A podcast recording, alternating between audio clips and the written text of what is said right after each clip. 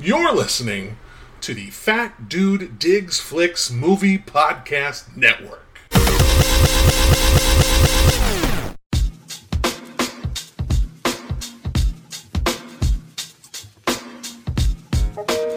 And now, the Criterion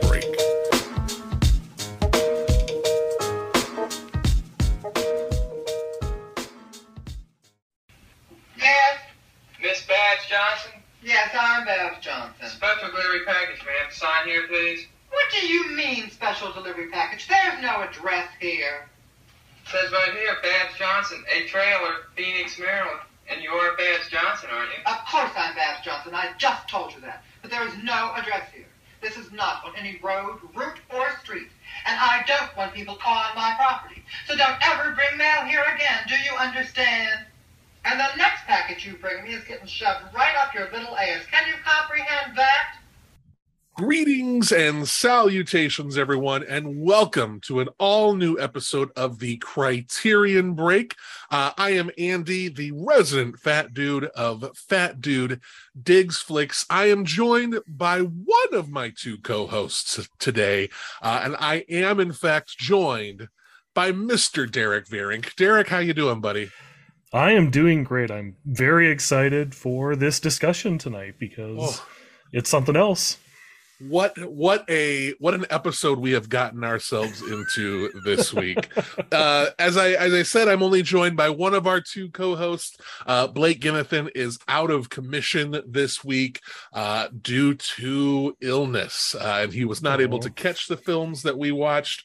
Uh so he and he's still he's still out of action a little bit feeling better uh but out of action uh so we will go on without him and wish him a speedy recovery um, if this is your first time listening to the Criterion Break, welcome. Uh, thank you so much for choosing this episode to listen to. Uh, the Criterion Break is a discussion amongst friends uh, about our love for the Criterion Collection proper and the Criterion channel. And on this episode, uh, we've got a couple things we want to talk about, but our feature of the week is the recent, uh, I guess, re-addition to the Criterion Collection, um, and that is Yep. John Waters' cult classic, the the creme de la creme of midnight movies, or the the shit de la shit of midnight movies, uh, Pink Flamingos. uh, and yeah, we are we are going to tackle this movie, and I I don't know that I have been as excited for an episode in a long time. So this is gonna be it's gonna be quite the chat. Uh, but before we we get into that, we're gonna get some uh, uh, do some some table straightening first, uh, and then talk about another movie that is as far from Pink Flamingos as humanly possible. Uh, but we'll start things off just kind of paying a little tribute. Uh, in the past, or, or since the uh, the last episode was released, um, the famous French director, French auteur Jean Luc Godard has passed away at the age of 91. Uh, Godard is a I, I can't even think of the best word to describe exactly what he is and what he means to the world of cinema. Uh, he is it's it's it is iconic uh, his filmography, um, ranging from a movie that we covered uh, uh, in Alphaville to things like Breathless, uh, Vivre Sa Vie, uh, Bande à part. Like uh, Godard has left a legacy of films behind him, and his uh, uh, it would be we would be remiss in our duties if we do, did not note, uh, uh, you know, bring to notice that he has since passed away. Um, Derrick, your your exposure to Godard is it was it primarily Alphaville, or have you watched any of the other uh, Godard films that are in the collection? Uh, primarily Alphaville. I think Sure. the only other one that I've sampled at least significantly is Contempt, Okay, um, which mainly came by way of me watching Casino and they use the Contempt theme in there. And I'm like, oh, that's one way to get me into the movie. Um, but over, but overall, you know, I Godard is a tricky director because obviously there's the early portion of work that certainly is the most praised, and then as you quickly get past that, um, it quickly becomes a bit more of a hurdle um, to watch his movies, for lack of a better word. Um, definitely far from conventional uh, in pretty much every sense. So there, there's a fine line, but I, you know, I have considered at times, like as we've been talking about director series, thinking about, oh, would this be one to dabble into? Because again, with Alphaville, um, you know, I found that to be a very entrancing experience um, for what it's trying to do in terms of, you know, a unique take on sci-fi, as it were. Sure. Um, so I'm sure at some point um, we'll fill in some of those holes. I mean, even something as basic as Breathless, which you know its reputation precedes it. right. So I'm sure I'd probably get some kick and amusement out of that. So, but Yeah. that's what I can say for now. Yeah, uh, you know the French New Wave is a it is a it is a tricky genre or, or tricky uh, uh, cinematic movement um, that I think you know it it has its certain strengths um, and there are definitely some films from that that era that uh, really stand out as being a influential uh, to so many artists that have come since uh, but also just being landmark pieces of cinema. Um, and I, I, it's you know, and I think we I kind of mentioned this when we were talking about Bergman that I I didn't quite gel with the movement as well as I did, you know, uh, Bergman, who you know they're completely couldn't be further uh different yeah i guess Sure. in, in in the things that they're trying to do uh but you know it's I think there is certainly a legacy there, and I think there are films that have really redefined um, what a movie can be uh, that have come from from Godard's legacy and or from his filmography. And I think you know, um noting that such a giant, uh, such a titan of the the the kind of cinematic landscape has passed um, is something that is certainly important and you know his his uh he, he definitely has left quite the legacy behind and he is an artist who will definitely be missed um but yeah passed away at the age of 91 um i won't go into any detail about his passing um just because i think that can open up a whole uh Mhm. moral can of worms and even open up Mhm. um uh some concerns uh you know mental health and whatnot but i think uh you know i i think uh, a legend is lost and uh you know we pay pay respect to to him here. And uh certainly you know it, it will uh definitely open up the doors in the future to make sure i check out more of the films that i have missed uh because i think uh he is he is an important voice for cinema and kind of open the doors for other important voices as well. So uh uh, rest well, Jean-Luc Godard. You you will definitely be missed, and your talent will be felt forever. Um, to kind of, uh, I don't know. I don't really know the transition here. There is none. Yeah, there there's is not none. really anywhere we can go because we're gonna just start talking about movies.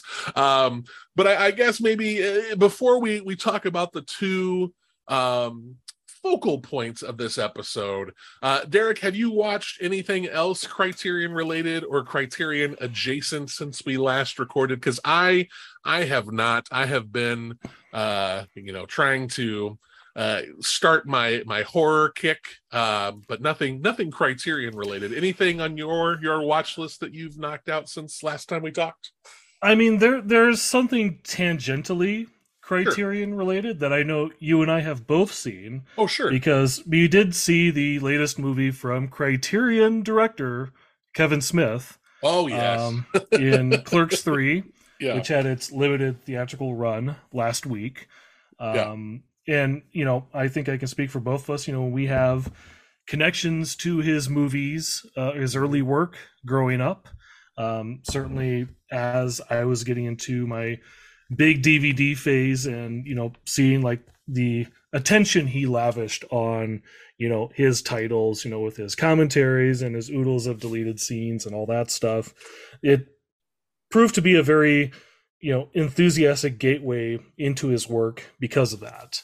And so I think, you know, we've had, you and I probably had connections to his work, you know, as he's kind of gone through phases and, you know, shifts in his career and what he's tried to do.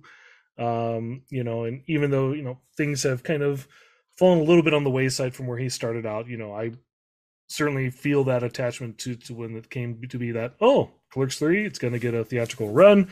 I will definitely see that on opening night with an enthused crowd because you know there's a lot of us that have that attachment to his filmography and his greater output. So. Right. Yeah, and uh, you know, I I don't know if this will, will be a title uh, that will be added to the collection. No, probably not. but uh, but yeah, I, I agree. It was uh, kind of fun to go back down this road. Um, you know, and we've we've had um, I guess, varying reactions to Smith's filmography um, over the last few years, ranging from ones that we've really enjoyed uh, to ones that we've been kind of mixed on. Um, and this one, you know, I am I am mixed but positive on Clerks Three. I think getting to uh, go with these familiar characters again and kind of see where life has taken them uh, taken them since our last visit. Um, it's been really interesting. Uh, I think that Smith has become a better writer uh, when he writes from the heart uh, instead of from trying to make people laugh.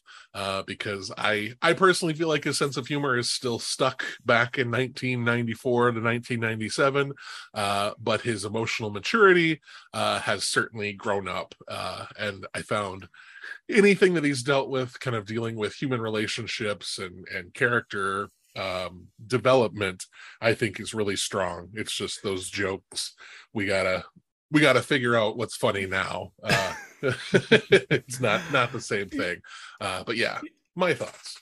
Yeah I, I, mean i was pretty positive about it. I gave it ultimately a four out of five. Did you give it a three or a three and a half? I think i gave it a three. Okay.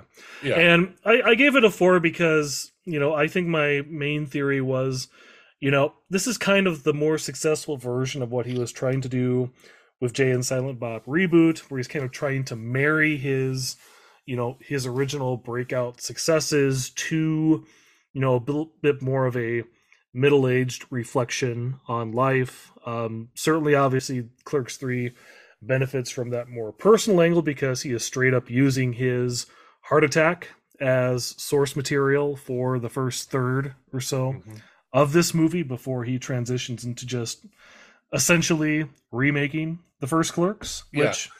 there I mean there there is some amusement in that, but you know, to your point about, you know, Kevin Smith using, you know, or tapping more into his emotional side. I mean, there, there's certainly that probably even more significant than Jay and Silent Bob reboot, you know, where he's kind of looking to like the next generation in that particular movie. Yeah. You know, it's more of a, you know, direct reckoning with his life, mm-hmm. um, which I think does have some power and ultimately does even carry on to the third act, where he kind of goes for probably some of the biggest emotional swings he's ever had in yeah. any movie of his to date. And I think because that actually ended up playing pretty well for me, all told, um, that's why I think I was able to recommend Clerks 3 as strongly as I could. Sure. Uh, um, because of that, I mean, mm-hmm granted, there are still some rough patches with the humor, um, yeah. and I certainly there's certainly still that quality, especially at certain points of this movie, where he's you know hitting up the Rolodex, calling in you know favors from friends to yeah. populate things, and just you know straight up like, yep, we're recreating scenes, and we're gonna have people doing the lines that you know he wrote 30 years ago.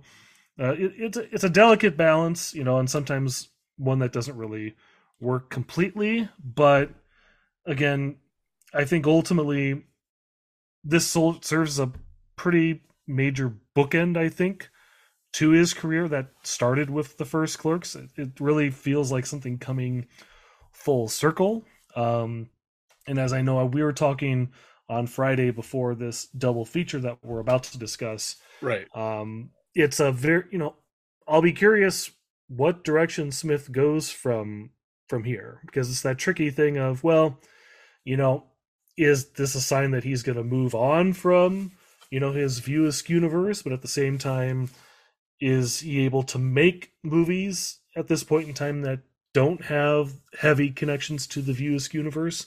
It's kind of hard to say, and I'm right. afraid I know what that answer is. Probably no, but you know, I'm curious to know if even if he does kind of stay within this, will Kevin Smith continue to be a little bit more introspective into his life and using these movies to kind of have this personal reflection, as it were. Yeah. Yeah, I uh, you know, I, I know that he wants to continue to touch upon the worlds that he's already created, but I do know too that he really wants to be able to venture out. So it'll be interesting to kind of see you know where we where we go next um and i like you know i, I think you're right i think this is a, a, a good bookend for the the Clerks saga at least. Um, and you know, hopefully he's I know maybe maybe hopefully him focusing on tying up loose ends from the other worlds that he has already created isn't a bad idea. Um, but I would like to see him I would like to see him flex a different muscle um, because I think I think there's something there. I, I think yep. I haven't I haven't been a fan of him for so long because I thought he was not talented. I think he's very talented, and I think he's got a lot of creativity uh, and and stories to definitely tell. So I I am still really excited to kind of see where where he goes from here. Um, it's just uh, I do I do hope he kind of ventures out of the the out of New Jersey uh, and tries something a little different. So, yep. but that's that's me. Well, let's let's move on then to our the first of our two featured movies of the week. Now we're going to kind of talk about this one. It's we're we're going to go in depth, but we're not going to like not as not, deep of a dive. we're not going to spoil it. I think right. that's the main thing. Right. Yeah. Don't want to spoil this one, uh, but I certainly want to talk about this. We have we had the opportunity, as Derrick said, to kind of do a interesting double feature of sorts. um, and the first film in our double feature uh, is the film Memoria. Now, Memoria is the 2021 drama directed by and i i tried to look up uh, a pronunciation key for this director's name because i do not want to ruin it do you happen to have one handy that you i here here's the deal i okay. didn't get around to this before recording because sure what I was gonna do was the fact that um, I'm just gonna spit it out. Sure. Um, Api Chatpong arrest the cool. Yeah. I'm, I'm, guessing I'm butchering that. What I was gonna do was, um, he is in the Criterion Collection technically because he mm. is in one of the Martin Scorsese World Cinema box sets. Oh, so what I was gonna do was pop open that box set because Scorsese introduces them all, and I was very curious as to how Martin Scorsese, purveyor oh. of cinema, would have pronounced that name. So yeah. lost opportunity, but that was gonna be what I was gonna do to figure it out if needed be. So yeah, and I've been trying uh feverishly to to put this into my Google to see if I can find a pronunciation for it, and none of them kind of break it down by syllables. So no. maybe I can kind of find I don't know, maybe I'll find something as we go. Uh, but yeah, I uh, we're going to talk about Memoria here, which is such a fascinating piece of cinema. Um, where where s where is the call? I, I, I just go our director. I did read on wikipedia that he does uh for convenience sake he has adopted the nickname of joe. Uh, i saw that. so i almost want to we, uh, i want to treat him with respect of calling him joe. Um but yeah, uh, his most recent film Memoria was released in 2021 uh, as kind of a theatrical only release. The original release strategy was just to have it play in a couple of theaters and then slowly roll out across the country on kind of like a road, road show, show, type form where it would play one theater each week, if I remember. Yeah. Yeah. Uh, yeah. And then COVID kind of changed that, uh, where now it is, it's still uh, sticking to theatrical only. I have not heard of any uh, any home release plans, uh, but it is kind of uh, broadening to other theaters and not where it's just you know one theater at a time. And that kind of is what allowed us the opportunity to see this film as it played recently at the state. Uh, so, Derrick, we'll kind of start off with just initial thoughts. How did you how did you take to Memoria before we kind of dive a little bit deeper into this movie?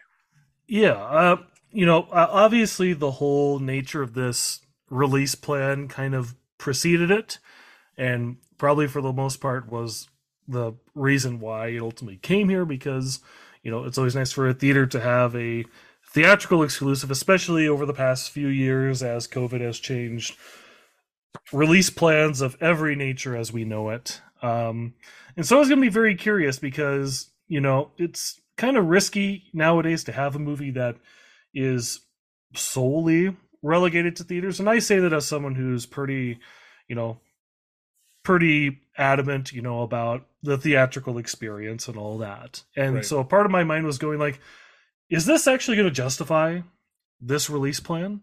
And I guess uh, having finished that screening, I had to unanimously say that, yeah, it probably Yeah. was worth it. Mainly because, you know, the way this movie is constructed and how it plays out and its use of sound all contributes to almost necessitating to see it in a theater to Mhm. fully appreciate it and to fully focus. I know you'll have some thoughts on that as well from your experience.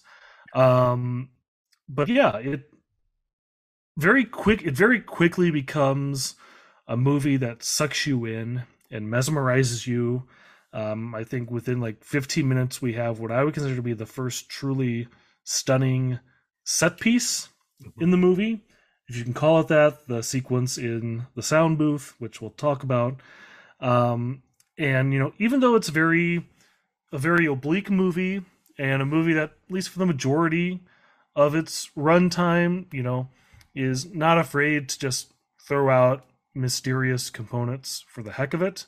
Yeah. Um, it's still very entrancing in that process, and the way it kind of just puts together this sort of magical spell for these moments is very impressive. And again, you know, to our collective point, something that probably wouldn't have had nearly as much resonance, you know, if this was something that was viewed at home, at least initially. yeah. Um, so for that, I have to give it, you know, quite a bit of compliment right there. Yeah. Yeah. Um I I I certainly think seeing this at the theater is, you know, a, the, the or the the theatrical strategy is completely justified. Um this is a we had talked to I think even last on the last episode where we had talked about I asked the question, you know, what what is your type of movie? And I said uh that my type of movie isn't typically the tone poem where it's the movie is focused on the mood. I, I like my movies to have a, a really strong narrative, strong story, and I like to, you know, ha- not like not. I don't mind some things that are vague, but as long as the narrative is strong, that's usually what hooks me in. I don't want I don't want a movie that makes you feel a certain way just because of its shot composition, its pacing, its stuff like that. Like that doesn't interest me as much.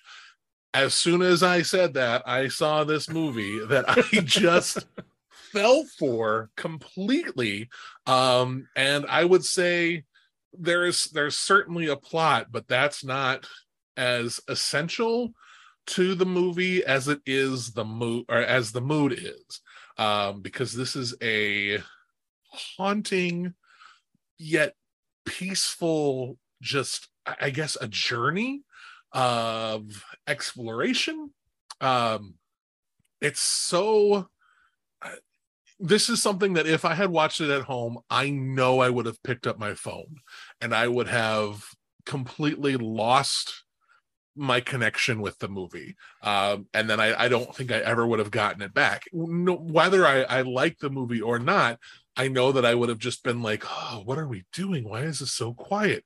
Why is the camera not moving? If I saw this at home, I would have allowed my my I guess my uh, brain to kind of take over and kind of gone down a different path. But having to see it in a movie theater where you can't have those distractions, you can't have those interruptions where you're kind of forced to to watch things and go with it as it goes along, it is really it it it digs its claws into you and does not let go. And I I did not find I never found a moment of this movie to be boring, which is weird to kind of say that I know I would have picked up my phone had I watched it at home. It's just I I don't know that I would have allowed myself to connect with it the same way um if I watched it at home as I did in the theaters because it just I was just able to let the whole thing wash over me in such a way that I was just fully invested from start to finish.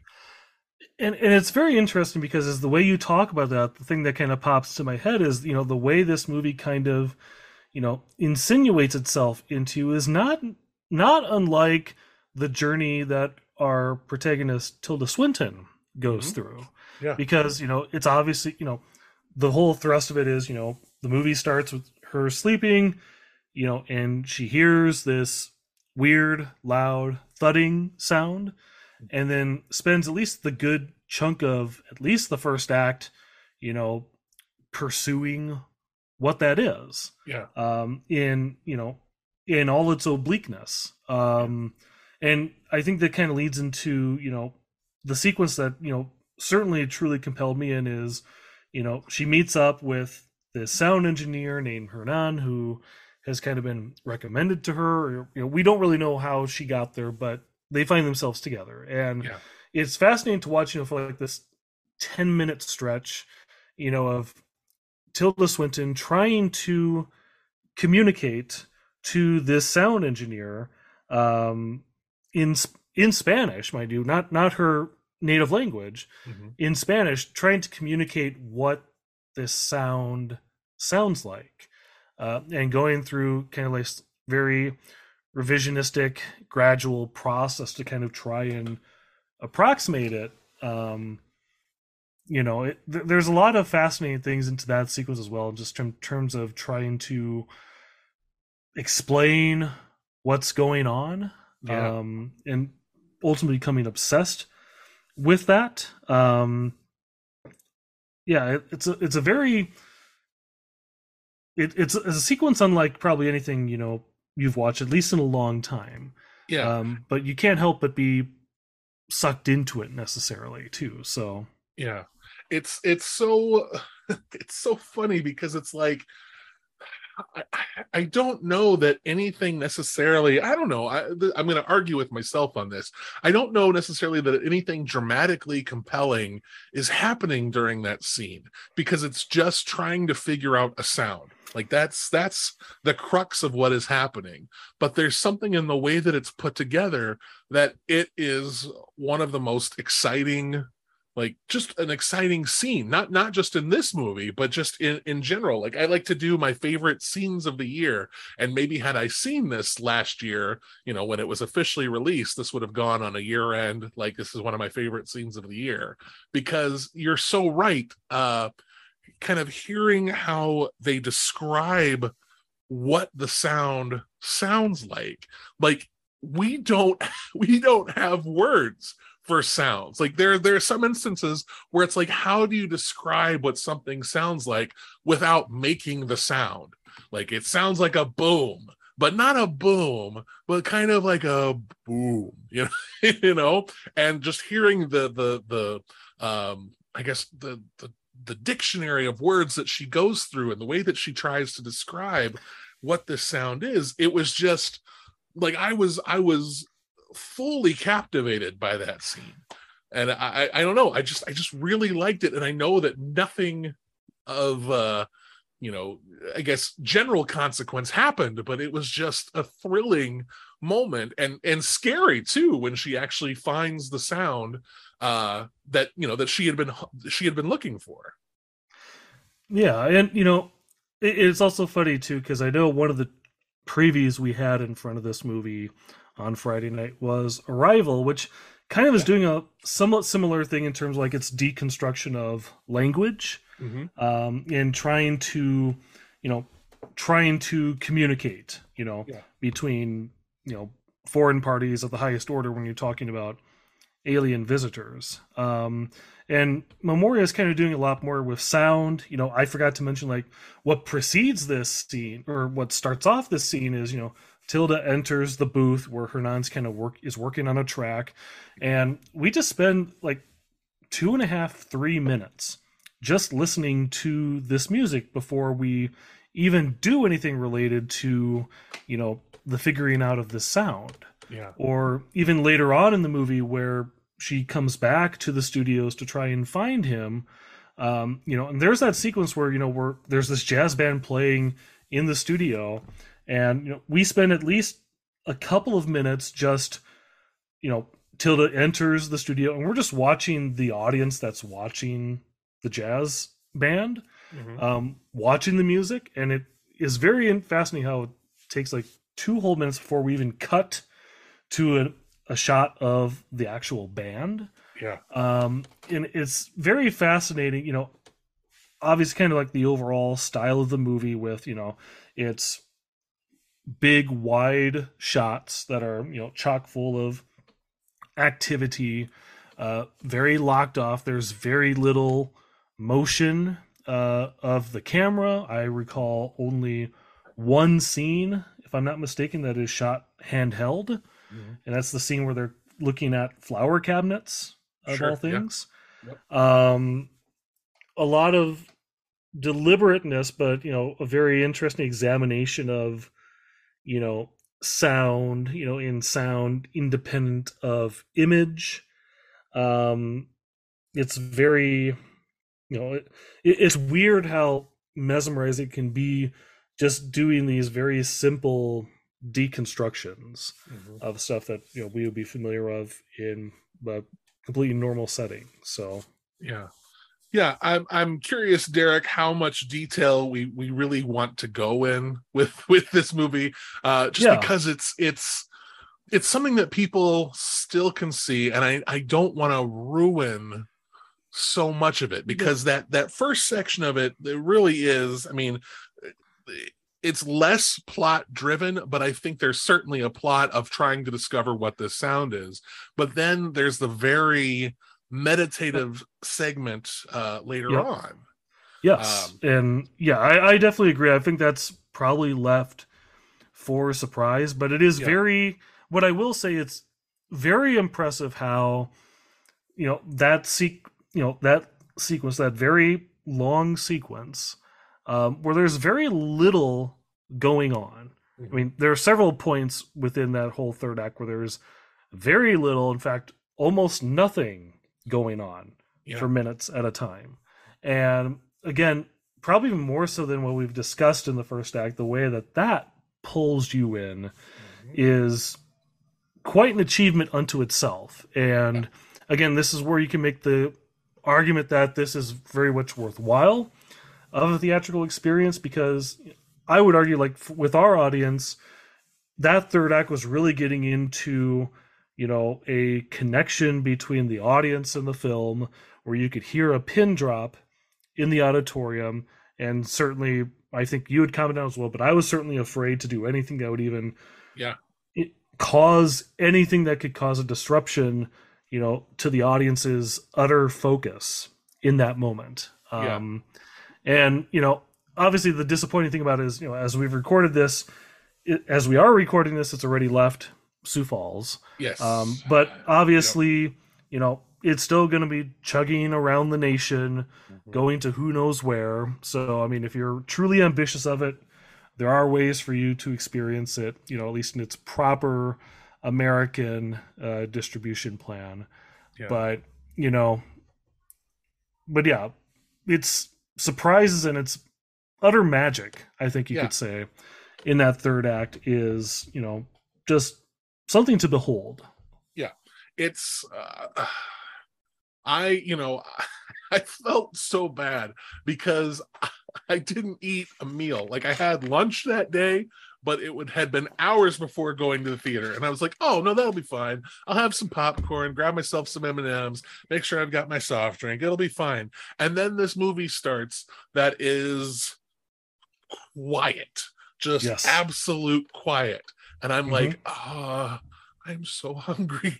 I want to, I want to eat, but I don't want to make a noise that's going to bother anybody. And you were you were right next to me too, and I was like, oh god, Derrick's going to hate sitting next to me during this quiet, quiet movie. But but it quiet except for the occasional terrifying Yes. thud. Oh Which- my god. Yeah. I was filled with anxiety at the very beginning of the movie because I knew what the movie was about. I knew it was about this this woman who experiences the sound. I guess generally, generally I knew what the movie was about. Um and then you hear the first bang and it is uh designed to be incredibly loud. um Yep. And it just jars you. And i was like i'm going to struggle with this movie if it is just random moments when this loud sound hits. And and that's exactly what it does because you know as i noted you know the movie goes can go on for quite some time and then bam all of a sudden Mhm. another bang and then you realize oh yeah that's right that's still going on too. Right um, right. and it never fails to not jolt you. So Yep. Uh, and I would even say I would say the the the first one is really uh shocking. Uh then there's a series where they're the ones that are kind of right on top of the next, like Yep, where there's uh very little Mhm. gap between them. That Yep. one was pretty shocking. And not to go into any details, but the last time we hear the sound uh yes.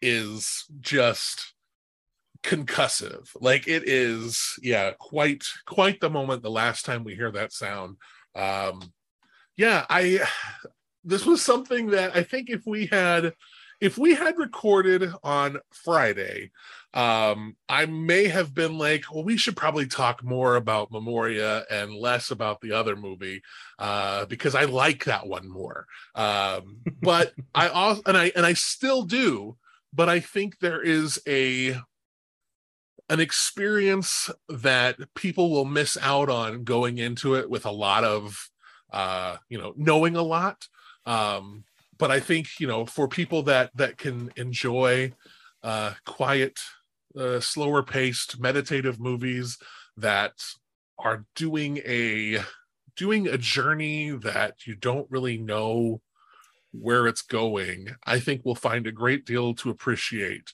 um, in this movie. And I hope that this this tour continues and finds its way back to Sioux Falls so that people around here uh, who missed out can get a chance to see it. Um, but I certainly hope that people listening elsewhere, if you have the opportunity to see Memoria, take a chance. Um, and you know, if you if you know that you can tolerate kind of artsy, quiet movies, take a chance on this one because I, I think it's very fulfilling. Yeah, and that kind of reminds me too. Um, I think you, I think you had seen at least one other movie at the state where you got to see the actual trailer for Memoria Yes. in front of it, right? Which Yep, yep, is, I sure which you know, I think we should say that the, if you're curious about what this movie is like, please watch the trailer Mhm. for Memoria, which is very, you know, very unlike other trailers that you will have seen because it's Yeah. you know, it it has the bare minimum of the impression of a plot to it, Right. but it is very still and very abstract. And I guess the more you get into it, very apropos of the movie as a whole. Yeah. Um, it, it, it's a fascinating piece of work in and of itself. Um, Yeah. and would certainly, I guess, your tolerance for that trailer might be a good key as to whether you'd be on the right wavelength for this the movie as a whole. Definitely. Definitely. Uh i i would be tempted to be like so what movie would you pair this with? Much like the backlot 605 podcast used to do. But i feel like my answer would spoil uh some of this movie. So i yeah, I, there, there, there's a there's a movie that I've also been thinking about that I have refrained from mentioning because you know there are structural similarities to it, especially like the Tilda Swinton obsession thing, but it also kind of gives away Yeah. the end of the movie, and I definitely don't want to do that because Right. that element of it is like you know without getting into details, certainly I had the reaction of oh it's going there. Um, yeah and I think that's all I'll say about that. yeah uh but overall uh this was an incredibly rewarding experience. Um i i would very highly recommend this one. I gave this one a a four taco rating. Um it just you know every once in a while a movie like this really uh, f- finds its way to get through to me. And this one did it. I don't know why i was so uh wholly um intoxicated by it.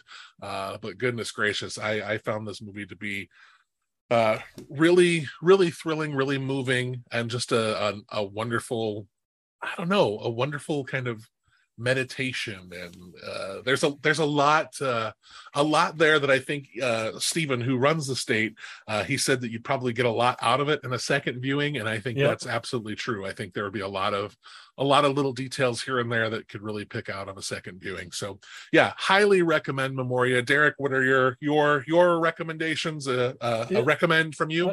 Yeah, I gave it a four out of five as well. Um, you know, certainly worth seeking out. I mean, I know there are, you know, this theatrical release plan is exclusive to the US only, so I know there are oh, yeah. physical copies floating around elsewhere in the world if you're so inclined to import.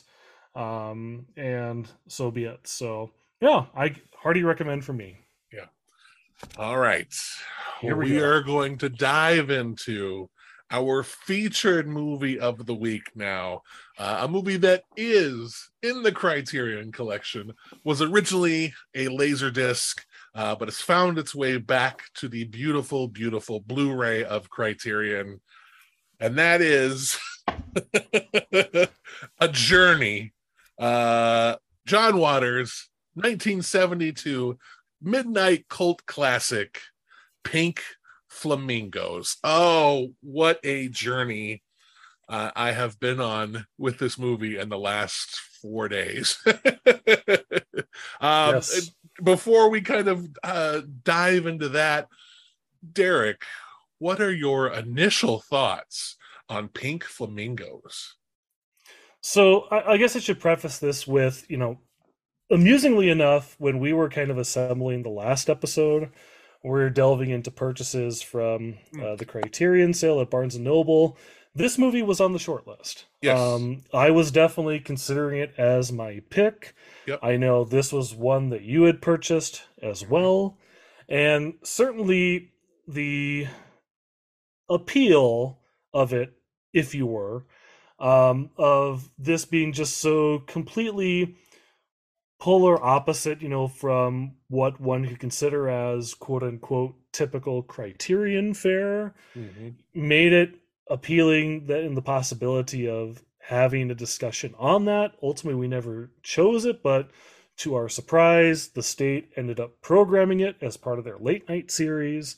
Um, so at that point, we couldn't resist the siren call to, you know, obviously to watch it uh, Yeah. for the first time and then to talk about it uh, because, you know, regardless of your points of view on the movie itself, I think it's a movie that, you know, mandates itself to be seen uh, by any self respecting film fan. Mhm. Um, and again, it's interesting journey toward quote unquote legitimacy is something to be impressed because not only do we have it in the Criterion collection, uh, right in time for its 50th anniversary, but also last year, as Stephen noted in his prologue to Friday night showing, this movie was inducted into the Library of Congress National Film Registry just last year. Um, so it, it's the fact that it does continue to endure in this fashion, um, because there really is not any movie like it. yeah Um, and I think for that, just continues to be demanded to be seen and to appreciated, you know, for its audaciousness and its shock value. And um, yeah, it just becomes, for lack of a better word, an experience. Yes.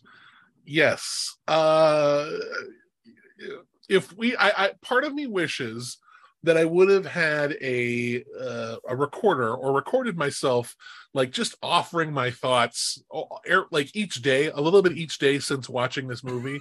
Like I wish I would have recorded right when I came out of the movie uh the conversation that I had with Steven uh where I was like well I've seen this. I don't think I ever need to see it again. Uh you know this is terrible terrible terrible movie. I understand you know why it's a cult classic but man i do not like it. Uh i wish i could have recorded that and then played how i'm like okay i completely respect this movie. I completely get uh what this movie was going for. Um do i do i like it? I don't know. Will i watch it again absolutely, one one hundred percent. I would watch this movie again uh, in a heartbeat. Uh, but again, do I like it? I don't know. I don't know if I like it. I know that I respect it, um, and I know that it is an experience. And I would, um, if I watch it at home, I will only want to watch it with the commentary uh, because I think the best way to watch this movie, like narratively, is in a theater with an audience. Um, yeah, this is this movie is something else entirely. Um, and I have seen uh, crazy movies. Like I have seen uh, very violent movies. I have seen uh just just uh I, i've seen Salò i own Salò uh the 120 days of sodom uh you know there are movies that have reputations as being something completely shocking uh i feel like this rivals those uh tenfold because the sole purpose of this movie is to be shocking. Um Yes. yeah and it is it is definitely that. Um but man what a fascinating story uh behind it. Uh a fascinating like band of outsiders who made it. Like it is just this is a, a, movie that i really have over the last four days just been completely like i want to know everything there is to know about this movie. Yeah, I mean, I, I think you bring up a great point there because uh, obviously, you know, with the supplements that both you and I have watched in the wake of the screening, you know, I think you could almost make a case for like you can make a pretty good narrative movie just about you know the making of this movie, not unlike Yeah. say the Disaster Artist, because there would be some there would be plenty of appeal in that. Um, I don't know who in their right mind would greenlight something like that, but it would be utterly fascinating to watch. yeah i almost wonder if john waters would have to direct the making of uh, pink flamingos movie uh because you know you would want you would want to have somebody else's eye behind it to kind of tackle this but man Yeah, it, What it a- comes from his it comes from his mind and his mind only. yeah yeah. Well derrick i'm going to give you the honor Oh boy, of being our plot recapper.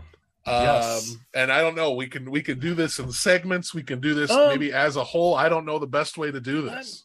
I mean, I'll I'll snap a chunk off here to begin with. I mean, sure. I mean, to first off, we should be very clear. There is a plot to this movie. There is a Yeah. fully fleshed narrative Yeah. to this. It's not just a series of shocking scenes. right um, but there is a narrative there's interpersonal conflict um, there, there's all of that so um, yeah so this movie uh, kicks off with a very long opening credits sequence um, uh, that i believe credits you know upwards of probably 1200 actors who knows it feels like it yeah right um, and just keeps on going and going and going.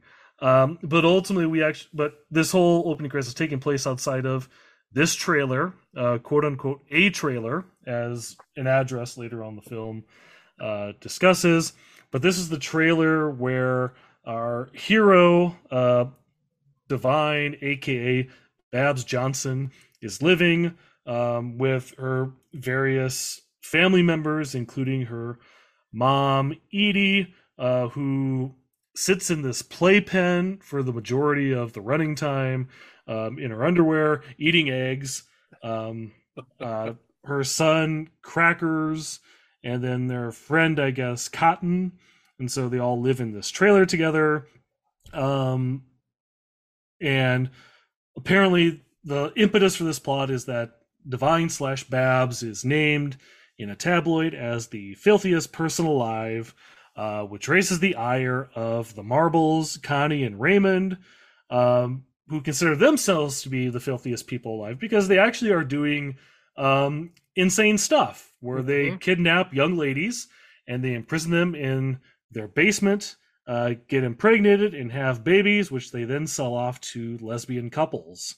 Um, which they then, uh, oh yes, which they then used to fund porno shops and heroin dealers. Um, so in local elementary schools. yes, yes, that is right. In inner city elementary schools. Um, so they're upset with this, and they ultimately try to um, usurp Divine's title uh, through this escalating series of um, offenses uh, that's run. Um, so there's this whole convoluted plot where, uh, how does that work? So they get a spy to date Divine son Crackers. Uh, they have a date inside the trailer. Um, ultimately, this collides in a date turning into a rape uh, with a chicken between them, which is crushed to death during the sex scene. Yes, this is a real scene. Um, no, the chicken was already dead when they filmed the scene. Um, as they go into in the supplements, um, that they bought it dead from market, and then they had they filmed the sex scene, and then they cooked the chicken. Um, very infamous. Um, so they then get some information. So then there ultimately kind of leads to this uh, birthday party sequence, which has all the gazillion extras that are present in this movie. Uh, there's some wild stuff where Divine gets wild gifts, like a pig's head is something that she gets gifted. Um, oh, what? When is it when they give her? It's a it's a separate thing where they give her the box filled with shit. yeah, it? I think that's just before the party. Yes, yes. Um, but that is given under the guise of a uh, birthday present. Um, but there ultimately comes uh, chaotic. Uh, oh, let's see here. Oh yeah, this is also where we have the uh, singing asshole sequence uh, within this as well, um, where the legendary song "Surfin' Bird," which I knew mainly thanks to Family Guy, um, completely redefined uh, by how this song is lip synced to by uh, this uh, butthole shown in glorious close up on the screen. Um, so anyway, there's this party. The marbles call the police on them, um, and this ultimately goes into a violent, deadly riot, um, where the policemen get killed, um, and then they get hacked up. Um, very wild stuff um, in that. Uh, let's see here. Then they get their revenge. They go to the Marbles' home. There's this incredibly ludicrous sequence of them licking virtually everything in the house, um, licking like the stairwell rail, um, licking the plates on the dining room table, licking basically everything. Um, and this goes on for like minutes, minutes, minutes, minutes. Yep. Um, they Every find, and then they go to the basement. They find the women in there. Um, they find uh, the Marbles manservant, which they then castrate, uh, which you don't see on screen. One of the few things that you actually don't see on screen Right. in this movie. Uh, but that happens. Yeah. Um, and in revenge, the Marbles burn the trailer to the ground uh, that Divine and their family live in, which automatically uh, destroys the vast majority of the production value for this movie because apparently most of the budget went into the purchasing of that trailer. yeah. Um, so then uh, Divine and the family kidnap the marbles, bring them back to the now burned down trailer site, uh, where they basically have this whole kangaroo court trial, um, and they convict them of quote first degree stupidity and assholism. Uh, they are tarred and feathered, and Divine shoots them both um, to death. And then in the grand climactic finale, they announce that they're all going to move to Boise, Idaho, um, where we get the classic sequence at the end where a dog takes a shit, and in the midst of that, right as the dog takes a shit, Divine scoops up the shit from the ground and puts it in Divine's mouth, and then we end the movie on Divine with a literal shit-eating Shit grin on their face. Grin. Goodness gracious. Um, yeah.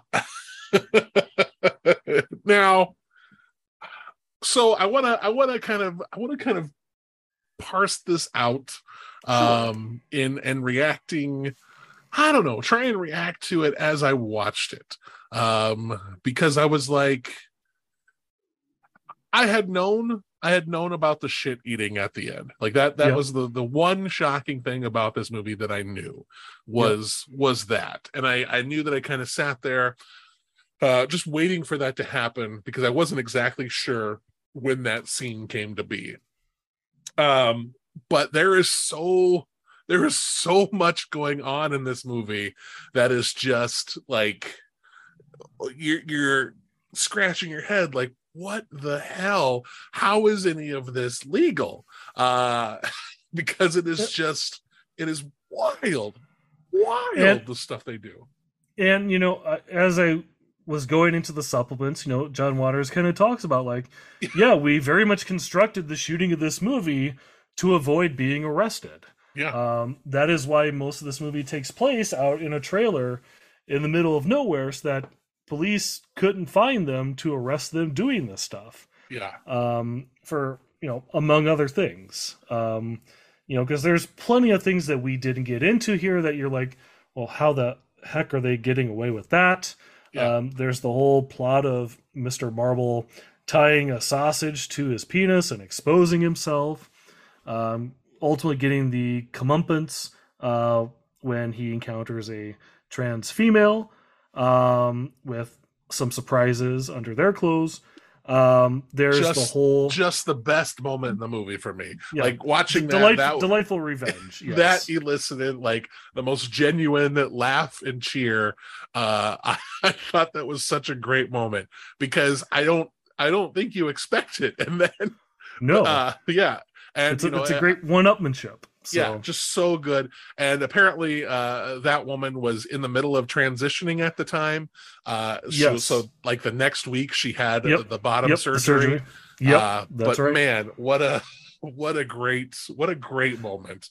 Uh i just I- I, I was tickled pink at that scene. Th- there was an anecdote in the uh, John Waters Jim Jarmusch interview where at John Waters Art Museum they had just as of the recording of that interview in 2022 they had just uh, opened the gender neutral restrooms at Oh. the art museum and for taking the inaugural shit in that restroom they brought that uh, trans woman back oh uh, to do that. So, so That's yeah, awesome. she's still alive and good friends with John Waters, and she did that, which was Ugh.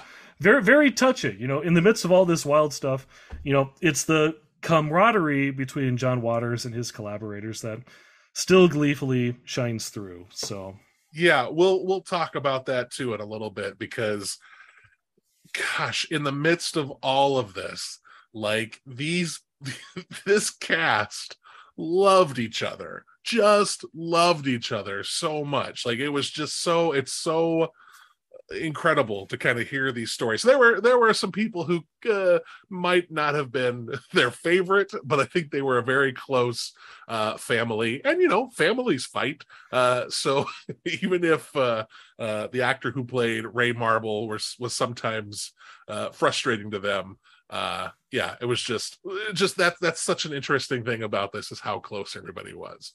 Um, Yeah.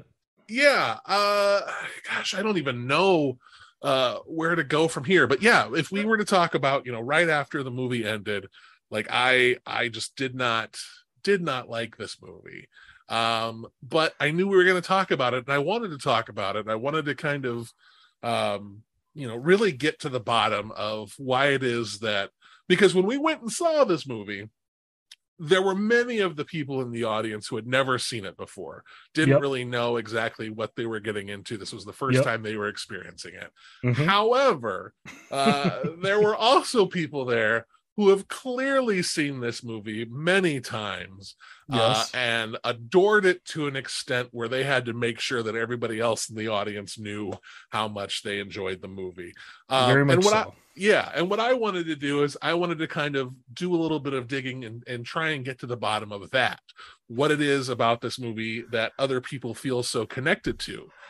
And I think I found it. Like I, I think I found it's a celebration of the outcasts. Like just uh the whole story of making this movie is a celebration of the weirdos. And you can really latch on to that. And it, it's a it's a positive story of pushing the envelope as far as you can. Yeah, I mean, I think that's probably at the core of it. Is that, at, I mean, even though there's wild things that are happening in this movie, none of it is ever really malicious. Right. Um, you know, it there is an upbeatness to it, you know, and you know the way the movie constructs itself, you know, with all its you know 50s and 60s pop, you know, Yeah. kind of leading to that sunny disposition of sorts. Um, you know, I think that's a big thing which, you know, m- can make it very rewatchable. You know, Yeah. coming out of the movie on Friday night, you know, at least I uh, maybe I should back up. Going into the movie on Friday night, you know, obviously knowing some things that happen, at least you know some things like you know the end scene, obviously knowing that in detail, Yeah. but other things that you know I knew of obliquely, like here's a checklist of things that are going to happen in the movie.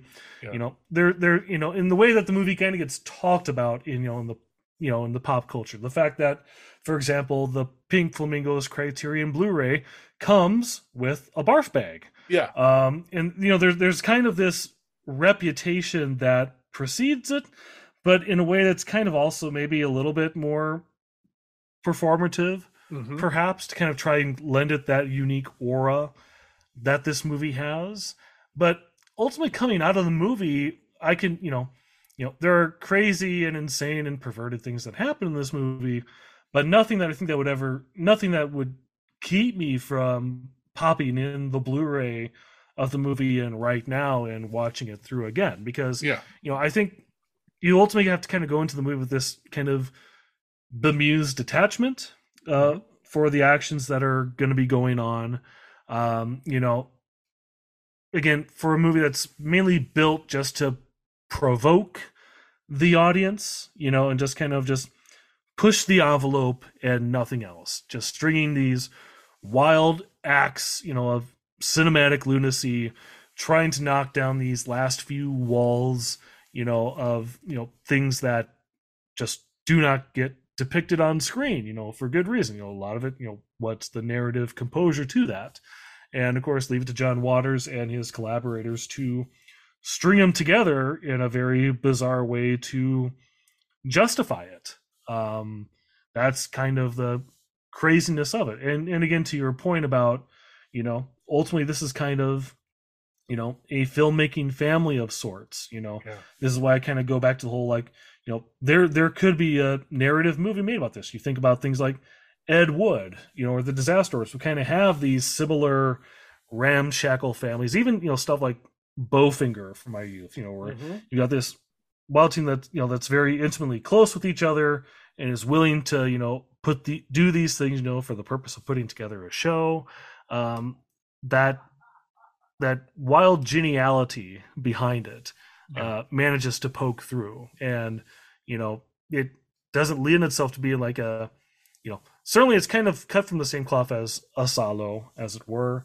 Right. um but it's done in a way where you know it's never you know if you're on the wavelength of this movie from the get-go um it is something that can be appreciated. Yeah, yeah. And you know it, like i think i have to be the one to say it from a uh from a critical standpoint like it's very clear that this is a a the early work of a filmmaker. Like it's not Yes. the best like not the best shot. It's very cheaply made. Uh Yes. the the the acting is not great. Like the, the in fact you can see edith massey like saying the other person's lines in a few of her scenes. Like she is mouthing the lines to make sure she knows when she's supposed to say hers. Like it's it's very amateurish but it is it is the most bizarre labor of love i think that that exists um because they they're just so so committed to it and so committed to telling this story that that waters wanted to tell. Yeah and, and you know there's a lot of work they have to do. I mean there there are reams of dialogue Yeah. in this movie that play out in single shots you know? And even like why you know even like the wild things that are called the, the thing that one of the visuals that keeps coming into my mind is the sex scene with the marbles where they're basically like sucking on each other's toes for minutes on end yeah um, and it's pitched at just such a high level of lunacy. Um, you know, they're they're they're all in for everything this movie has to do. Uh, there's in the insert in the Criterion Blu-ray, um, there's a little article that kind of talks about the filming of the final shit scene, Mm. and I'm going to pop up the verbiage on this because I think this kind of gets to the core of what you're talking about. Uh, hold on here, I gotta pull this up here quick. Um, let's see here. Yeah, there is no question that Divine would eat the dog shit. He was a professional. It was in his script, so he was going to do it. I'll do it if it doesn't kill me, Divine said and laughed. We'll find out what happens, I said. This is Cookie Mueller uh, doing this. Um, so, you know, there's a vision, and they respect John Waters' vision, and they are, come hell or high water, going to see that vision through. So, yeah there are there are some great stories uh from the making of this uh the you know that later on that evening uh after the shit eating scene uh divine called the hospital uh to ask a doctor you know what would happen if she she did so or uh he did so under the guise of Yep. you know my uh, son ate my shit. son yeah my son ate a piece of dog shit uh will he die and the doctor was like no the worst thing that can happen is you get some worms and everything everything was fine so just it's like you know uh, it, it was funny because it was like in the moment he was all about doing it. Like i'm just gonna Yep. go for it. Divine's gonna go for it. Uh and then afterwards it's that moment of like what did i do? Let me let me make sure this is okay.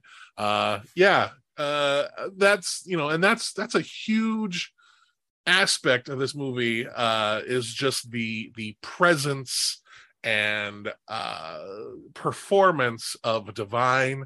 Uh i had seen polyester and hairspray before uh so i had an idea of the force of nature that is divine um but this is like uh, this is this is a star making performance in just one of the most absurd uh you know it's not a great performance but man uh he is fascinating to watch. Um i watched the there's a documentary uh called i am divine um that is now on tubi. It was on netflix for a long time uh but it's now on tubi.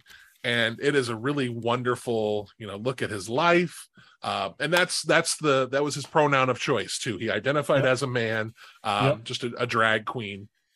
Uh but yeah he and he thought he didn't even think of himself as a drag queen. He thought of himself as as an actor. And that was just one of the characters that he played was divine. Um and just like this man seemed like he was just the the most fun like heart of gold like just a, a a wonderful person and so uh so talented so funny.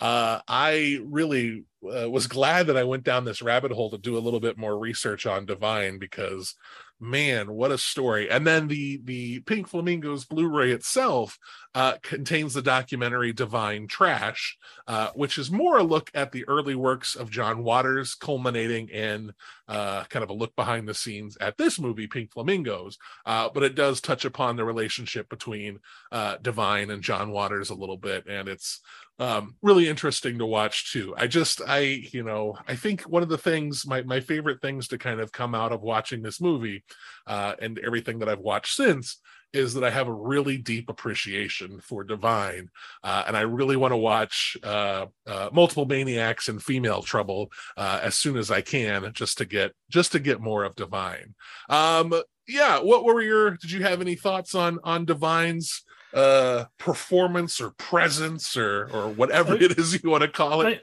I mean, it it is a force of nature performance. I Yeah. mean, lots can be said about like her, mon. You know, is like you know, filth is my life monologue. Yeah. You know, near the end of the movie in front of the reporters, but also there there's a there's a love of, you know, the camera on Mhm. Divine. You know, early on, you know, there's the the whole like. The girl can't help a sequence was basically just divine walking around, um, Yeah. which also dovetail into like the she goes into the supermarket and she or he goes to the supermarket, sticks the uh, steak between their legs, um, crazy stuff like that. Um, it's very, you know, it's endearing. Um, and you know, along those lines, I kind of have to give credit to Mink Stole for rising to the challenge of trying to being a formidable foe Yeah. for Divine in the middle of this. Um, I think that might have even even on this, I was kind of surprised by just how you know what a Realm of Fury was in her performance as well. Sure. Um, you know, because I think that's kind of what you have to have for this kind of escalating war between you know Divine and the Marbles. You know, it, you know. Yeah.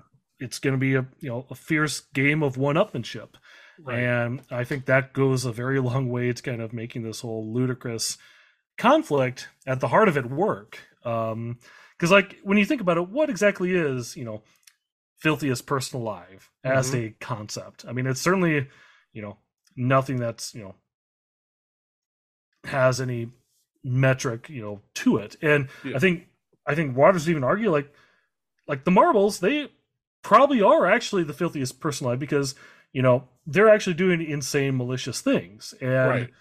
I, I think the way that john waters phrased it in the jarmusch interview was you know divine only does what divine does because the marbles provoke Mhm. divine um you know beyond i mean he, he kind of called out like when the movie starts you know divine and the family are just living out in the sticks you know isolated in, in this trailer away you know they're kind of hiding from society.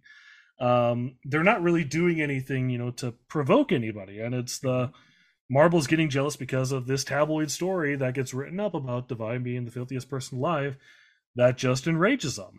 Um because you know you a, a weird comparison point as bizarre as this might be is for whatever reason i thought of don't breathe 2 um Okay. as i was thinking about this because Sure. you know you've got a very you know the stephen lang character very evil in the first movie Mhm. uh, but how do you make him a hero uh, for the sequel? And the answer to that is well, you have you know you have enemies that are doing even more insanely perverted stuff than he is. Yeah. Um, um, and I guess it now he comes back to me again because there is some wild artificial insemination stuff in Pink Flamingos as Yeah. well as in Don't Breathe. So it, it, I guess that does pair up.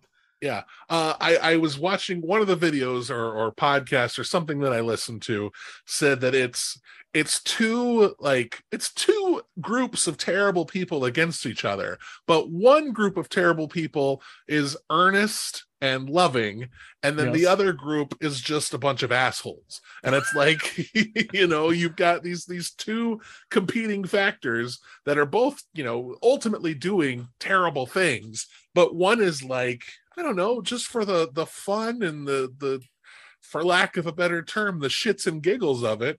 And while the other one is just doing it for evil, um, yeah, you're gonna side with the the you know the drag queen and her bizarre family of of uh, characters. Um, the other thing that I read uh you know you you you sit back and you kind of watch this movie and you're like man i wonder if John Waters had the opportunity to tackle this again, if he would change anything about it. And the one the one thing that I read uh, that he would change is he would have he would have cut the blowjob um, because he did that as a very specific joke for that time. Uh, Deep Throat had just uh, gone mainstream. Um, and he wanted to make sure that he included a, an explicit sexual act in the movie uh, because it was kind of uh, playing upon that. Uh, and he also thought that you know the the actor who played uh, Crackers and Divine were very very good friends, and it made uh, them like a little uncomfortable to have to do that. But they you know they're professionals, so they went and and did it. Um, and I think he said that if there was one thing that he could change about the movie, it might be that. Uh, but otherwise, like the the movie is is pretty great as it stands, and uh, yeah. Speaking of remakes, have you heard about Kitty Flamingos? I saw the thing. Okay, so I saw under his filmography. What what is this Kitty Flamingos?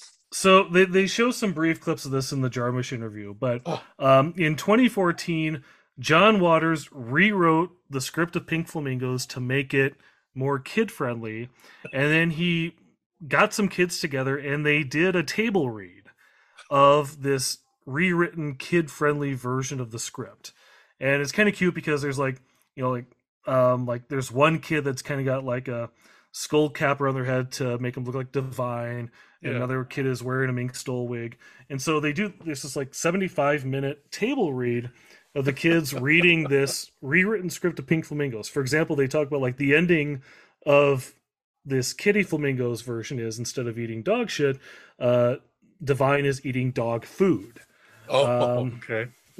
um, uh, I uh, quote on the Wikipedia: Waters has said that this new version, filmed on one day with actors drawn mostly from his friends' children, is in some ways more perverse than the original. Yeah. Um, and this was actually an exhibition that was shown on a loop at the Baltimore Museum of Art. Um, but yeah, if you want just a taste of that, it's at the very end of the 30 minute Jim Jarmusch interview.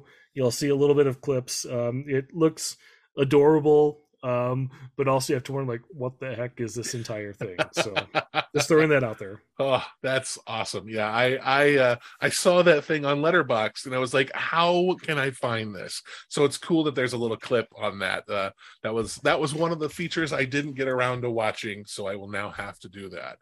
Um yeah, I don't know I don't know what else to talk about with this one, but this was this was an experience that again, if you were to have asked me Friday at like 12:30 how I felt about it, I would have said, All right, I'm glad I saw it. I never need to see it or talk about it again. The podcast is going to be very interesting because I'm going to be super negative. Uh, but here I am, four days later, uh, almost in love with this with this movie.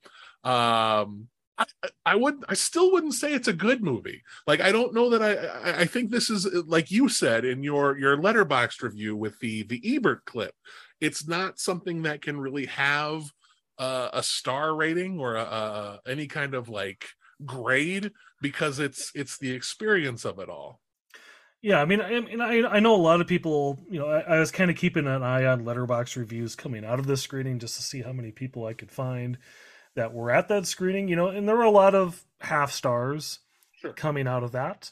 Yeah. Um, but I, I think it's the tricky thing because I don't, I don't, you know, maybe you're getting it half, giving it half a star for the content, Yeah. but you know, for all of its low budget scrappiness behind the camera and you know just its you know the absurdness of what it's trying to accomplish i i don't think it's something you can just write off you know completely as a half star movie. Again it's this weird you know we're now going on 50 years of this movie kind of rehabilitating itself in the public eye you know and kind of like and kind of watching along with like john waters career as he's kind of you know gone had dipped more into the mainstream starting with hairspray and then going into stuff like uh, crybaby and serial mom and stuff like that.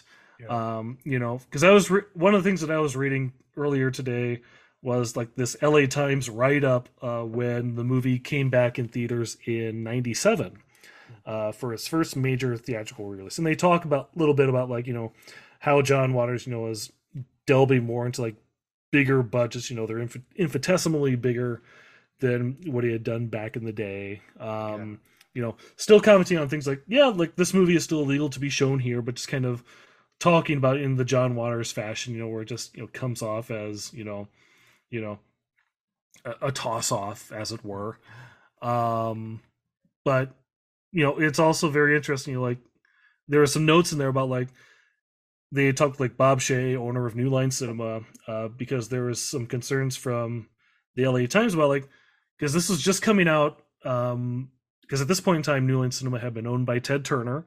Mhm. Um, and they mentioned the article like Ted Turner was very vocal about New Line Cinema releasing Crash just a few months earlier, David Sure. Cronenberg's Crash yeah. you know, which also had its varied controversies. Um, and they kind of mentioned the article like, so how did uh, Ted Turner respond to uh, putting Pink Flamingos back into theaters, complete with its newly earned NC-17 rating because it got re-rated for that particular re-release?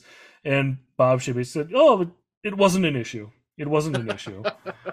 um, delightful stuff like that. And again, you know, culminating to this one-two punch of you know the national film registry and um you know this criterion re-release uh in fact in the jarmusch interview jarmusch kind of talks about to John Waters, you know, Pink Flamingos and The Godfather both turned 50 years old this year. Um, and you know, they talk about like how they've both endured for completely different reasons. Yeah. Um, so the fact that it's hit this milestone, you know, can have this, you know, you know, trend-setting Criterion Blu-ray um, that you know came out right as the sale was happening, sold very well, sold its copies out very quickly here in town yeah. um, on day one of that sales. I can speak from experience. Um, it's a movie that endures. It is an object unto itself, and there is nothing else like it. Yeah. Um, I would listen to uh, I I would listen to John Waters talk about anything. Uh, that is something that I've learned uh very quickly over the last few days that I will just I would love to just listen to him talk about anything.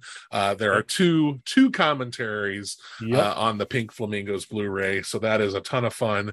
Um, and I think all of his movies uh, in Criter- on the Criterion Collection have a commentary. Um, so yeah, just just a a, a, a wonderful, wacky mind uh, that I would love to to listen to more of. Yeah, I don't know. I don't know what else we could talk about with this movie. It is, uh, like you said, unlike anything else. Um, and it is a movie that you know uh, maybe other people will kind of have the same reaction that I did, where they'll be like, "What is this? I don't like it," and then you just kind of it, it sits with you, and it's it just kind of builds up where you have to know more, you have to get to the bottom of it, and in doing so, you kind of uncover just how passionate the people were about making it and how inventive uh the people were in making it. Like I, I just i think this is this is something that is truly um one of those those one of those movies that as you also as you said it has endured uh for 50 years and continues to gain um fans uh along the way um something completely unique and uh unlike anything else. Um i can't i again i i don't know that i can give a uh rating for it but if you like uh shock cinema and are willing to kind of wrestle with something that is uh pushing some taboos and can get a little gross if you have a strong stomach uh this is this is something to watch. And i would definitely recommend uh if you're outside of sioux falls where they do have the op where you do have the opportunity to see it on a screen uh the- in a theater uh take that opportunity because seeing it with people might be the best way to experience this yeah, from the information we've gathered, it's now available in DCP format for theaters to book. So there's probably going to be a lot of that going around, and you know, I'm I'm honestly very glad to the state for booking this because Yes. as soon as that announcement came through saying this is happening, I'm like, all right, I'm finally going to strap in and watch this. I've heard the stories. Or you know, come hell or high water, this thing is going to play in front of my eyeballs, and Yeah. I am just going to confront it head on. And you know, I I don't want to speak for you, but I'm glad I did Yep, um, I- because it's totally it was great. Yeah.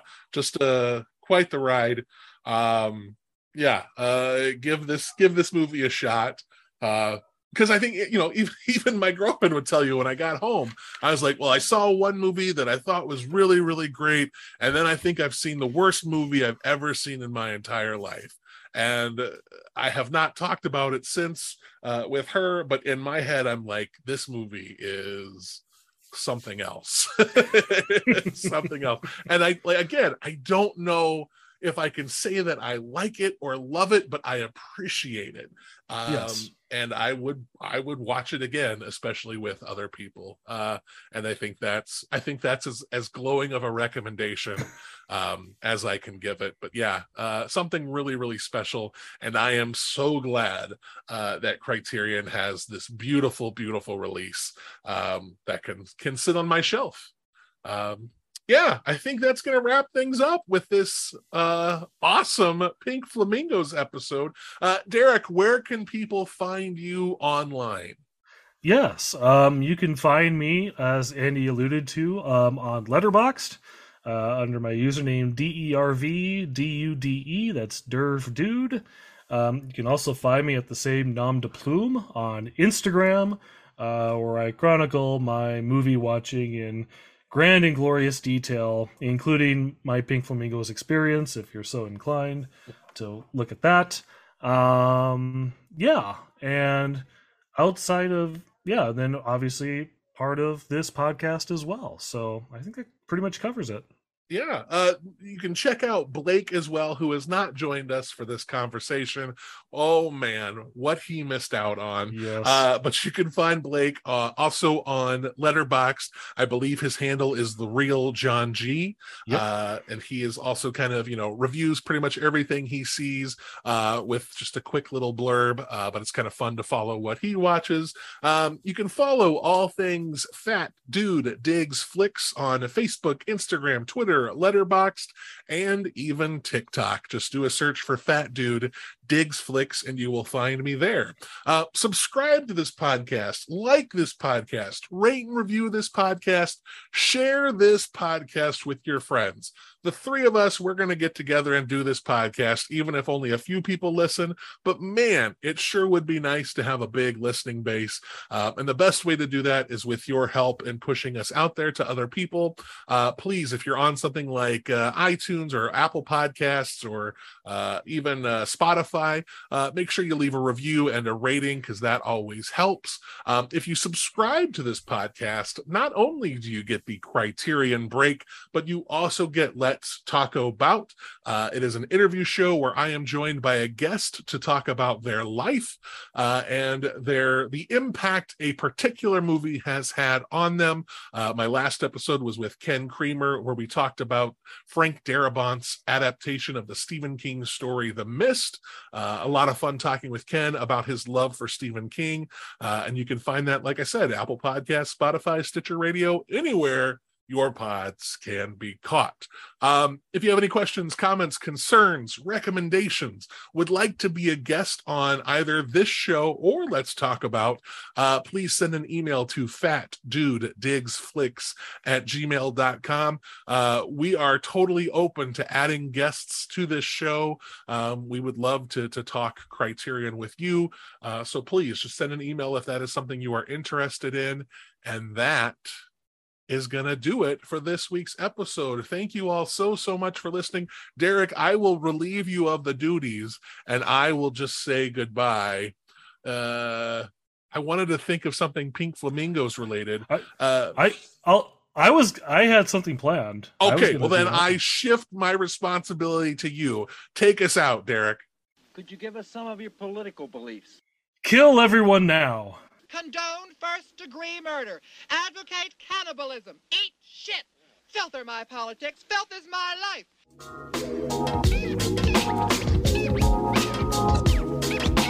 You've been listening to The Criterion Break.